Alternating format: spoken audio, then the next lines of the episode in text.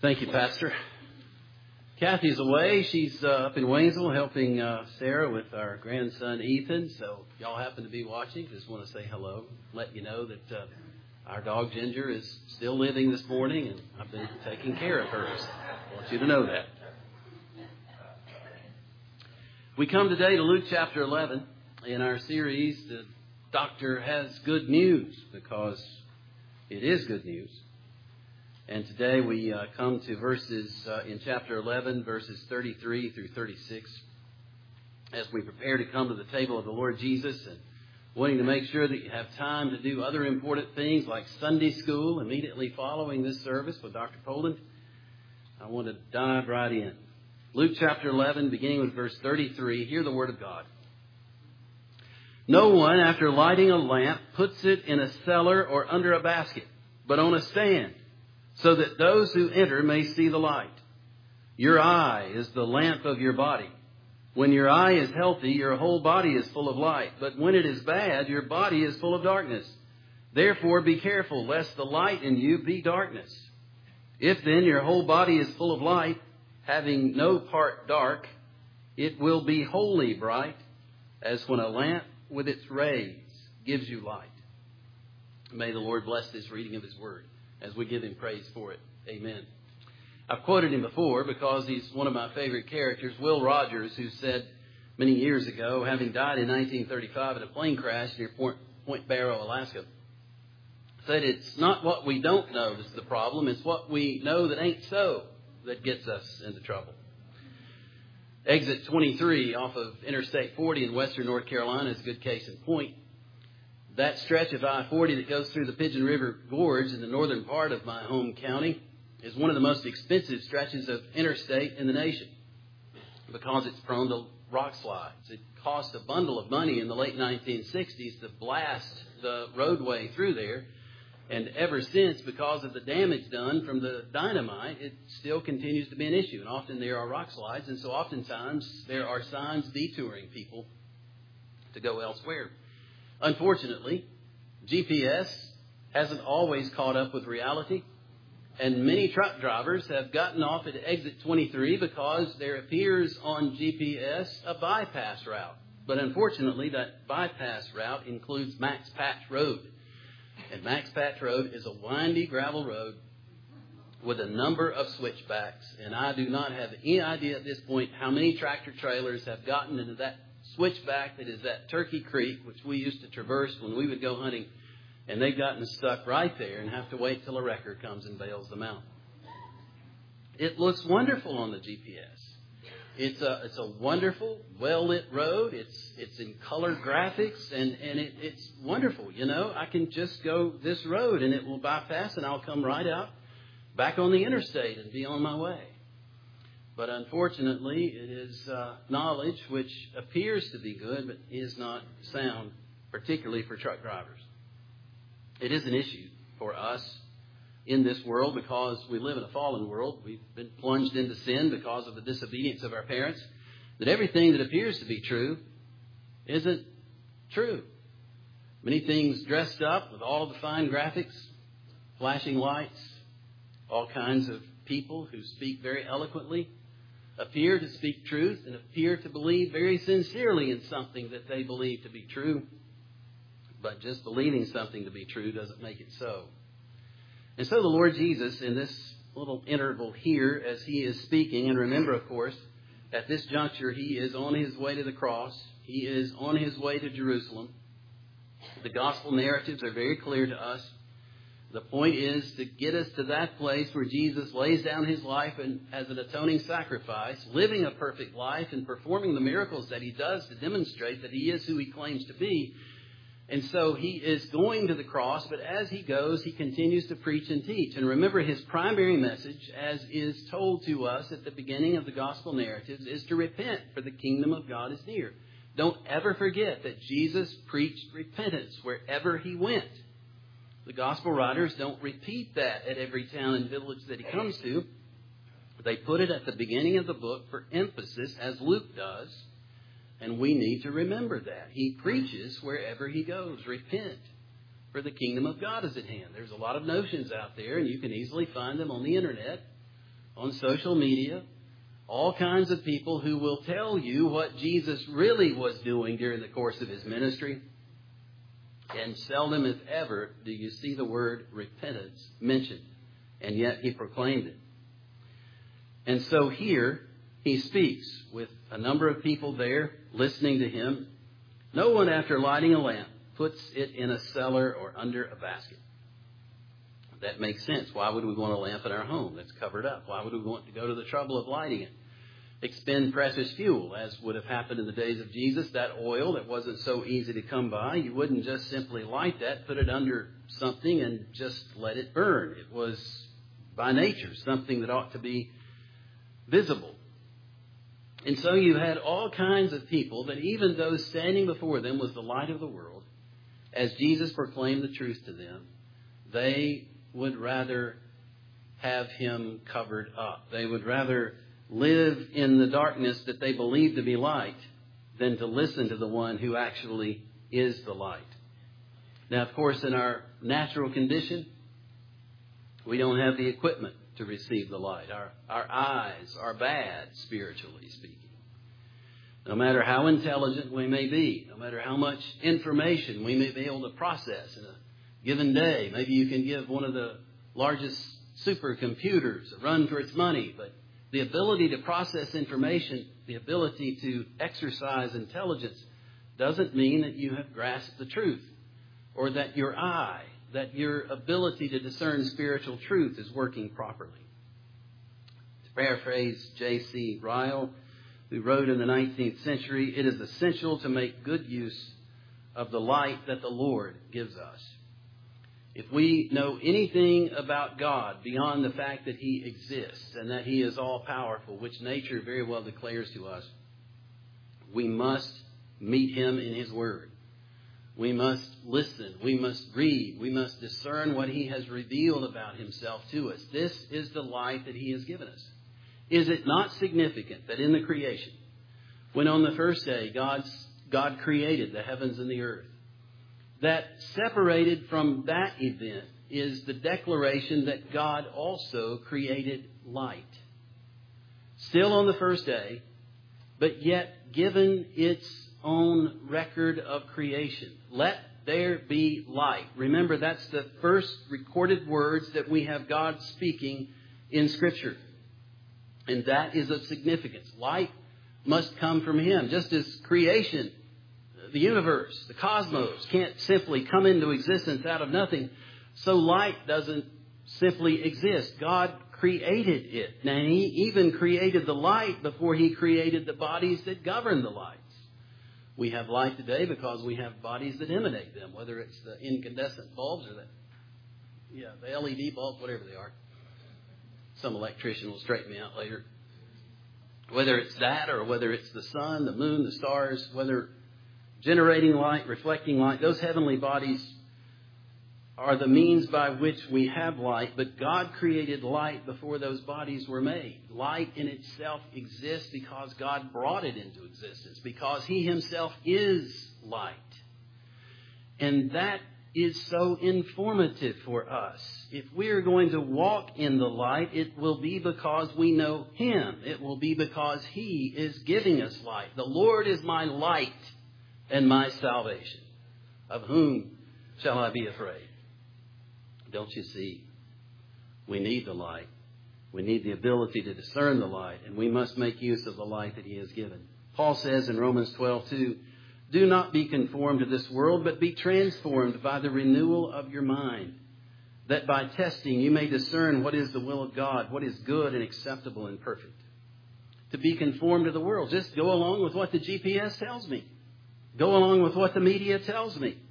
Go along with what my neighbors are saying. It sounds good. It seems to have a ring of authority and truth. When Will Rogers went to Russia in the early 1930s, there wasn't a lot of information coming out of there, particularly once the communists took over under that harsh dictator, Joseph Stalin. And so people were wondering what was going on. And there had been rumors that there was a Trans-Siberian railway in place. And the Russians claimed that they had a double railroad, one going one way, one the other. It's important to be able to do that because you can't just stop a train and move it off the tracks and let another one pass. And so There were claims that there was a double railroad.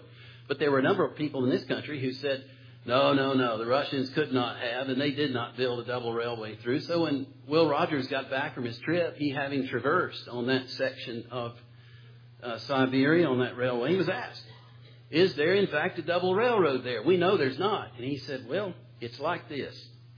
He said, we were traveling along in one direction and a train passed us going in the other direction. He said, now either they've got a double rail system or they got some mighty fancy railroading going on. Just because people appear to speak authoritatively doesn't mean that they possess truth. Just because something appears to be light doesn't mean that it is. Remember that our adversary, the devil, one of his key weapons is to be able to masquerade as an angel of light. What's his purpose? It's deception. That's what he's done from the beginning. He's a liar and a murderer. He wants to misinform you and he wants to kill you.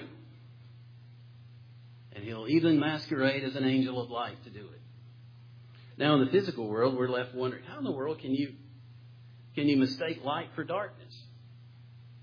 Well, it's possible if you don't have the equipment to see the light. But in the spiritual realm, it's all the more possible. Without the renewing power of the Holy Spirit, without Him working in us and our minds being renewed so that our eyes are made healthy, our spiritual eyes, we're not able to discern between light and darkness, no matter how intelligent we may be. That's why very smart people out there, highly intelligent people, much more intelligent than I am, are uttering nonsense because they yet are in darkness. It's also why many a religious person, and this brings it more home to the point, because there were people listening to the Lord Jesus who should have known who He was. They had the knowledge necessary to be able to discern who He was, but they had not taken advantage of the light given them. They still were in darkness, and they refused to recognize Him. And so He speaks, don't let the light in you be darkness. By grace, the believer must strive for single-mindedness regarding spiritual truth. As we're given this notion, this idea that light and darkness can inhabit the same person, it is true. And of course, it is true that none of us has a perfect knowledge. We all are some mixture of truth and error. As much as we try to get it right, even Presbyterians, we realize because of the fall, because of the doctrine of total depravity, not that we're as wicked as we can possibly be, but every aspect of our being is affected by sin and by the fall. We still, even on our best days, when we're right in tune with the piano, get some things wrong. There's still a mixture of error in our thinking and in our judgment so often. And yet, as God's grace works in us, we should strive for that single-mindedness, that pursuing the truth that God has revealed would ever be our goal. Isaiah 5:20, woe to those who call evil good and good evil, who put darkness for light and light for darkness, who put bitter for sweet and sweet for bitter. That is a description of us apart from the renewing work of the Holy Spirit. And we see in our culture every day people who are very winsome, who are very articulate, who are able to speak in a way that just convinces, you know. It's like a wonderful motivational speaker who gets up and tells stories from Chicken Soup for the Soul, and we're thinking, oh, wow, yeah, that's it. And yet can be entirely off track because even with that winsomeness and even with that wonderful charisma that someone may have doesn't mean that they have the truth. And so we've got a whole segment of our society that are being convinced now that evil is really good. And darkness is really light.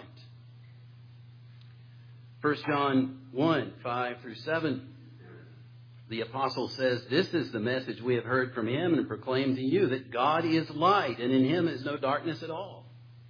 Now we get that. That's basic theology 101.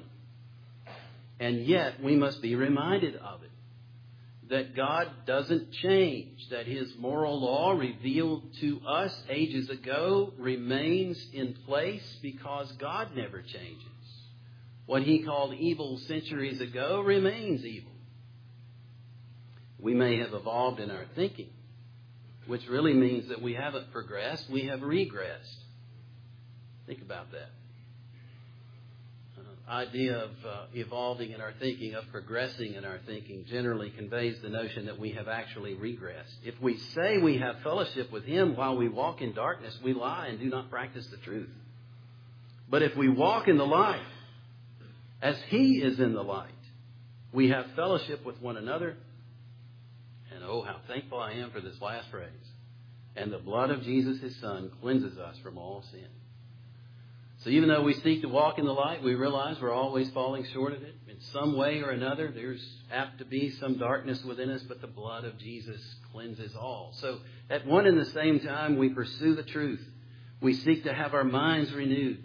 We want to live in conformity with the Word and the will of God. And yet, knowing that we fall short of it in this life, we continually rest upon the Lord Jesus Christ. And we seek Him, because His blood alone shed at the cross can cleanse us of all error and wickedness and evil and transgressions and guilt and shame. Finally, a believer who is filled with the knowledge of God will shine with unmistakable light. Therefore, be careful lest the light in you be darkness. If then your whole body is full of light, having no part dark, it will be wholly bright, as when a lamp with its rays gives you light. As the light shines within us, thus we become a light to the world ourselves. Much like the moon. You know, the moon doesn't emanate light. It reflects the light that shines on it. And that's the way we are as believers. As the light shines upon us or from within us, having come to us, outside of us, being filled with that, we give off light. Daniel 12, verse 3, one of those wonderful verses I learned in Evangelism Explosion from Dr. Kennedy. I can still see him there at the Holiday Inn banquet room in Fort Lauderdale. There I was, a freshman in college, and if I knew as much now as I thought I did then, you would be amazed. But there I was, trying to soak in every word, and I can hear him.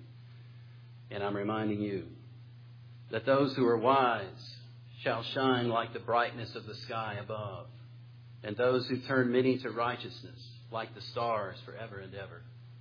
In a day of celebrity, when everybody seems to be enamored with the latest athlete or the latest entertainer, they seem to be the ones who are shining. But I want to remind you, it's those who follow the Lord Christ. It is those who have yielded His life to Him. It is those whose minds are being renewed, and thus you are a source of truth as you share it with others.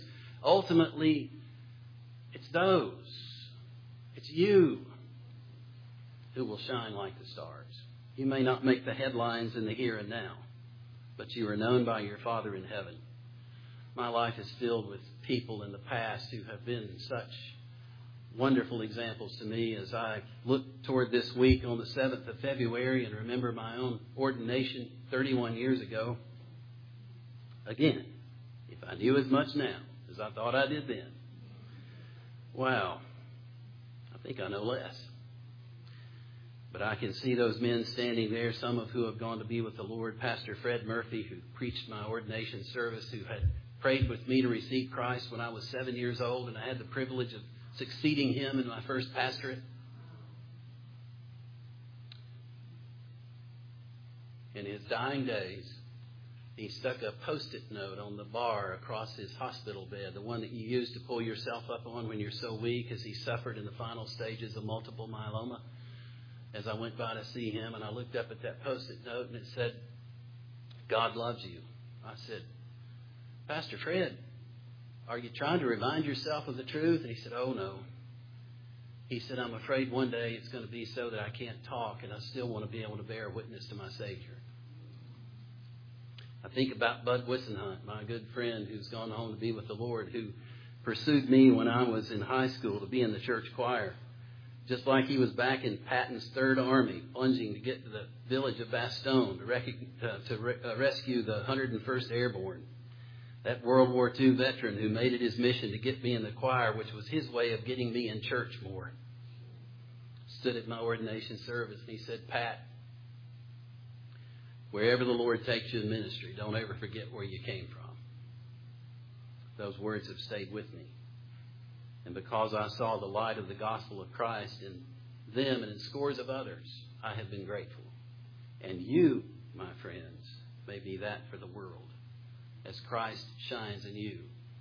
No matter how convincing the GPS may be, no matter how eloquent the talking heads may be on media, by bearing witness to the truth, ultimately it is you, not the celebrities, who will shine like the stars, being thankful for the light that God has given us. And so that our prayer may be that in His light we may see light, because one day we will dwell with Him in glory, and there won't even be a shadow there. For the one who is the source of light is God Himself. There will be no need for lights, the sun, the stars, because God Himself, who emanates glorious light, and there is no shadow in heaven, and sin will be no more. Oh, Lord Jesus, come quickly. Heavenly Father, grant to us, O God, as we come now to the table of your beloved Son, that we may come as those who are repenting of sin, turning away from wickedness and unrighteousness and darkness, that we may, in humility, in acknowledgement of our need of Christ and of His cleansing blood, may we come, gracious Father, with thanksgiving in our hearts. We pray in Jesus' name.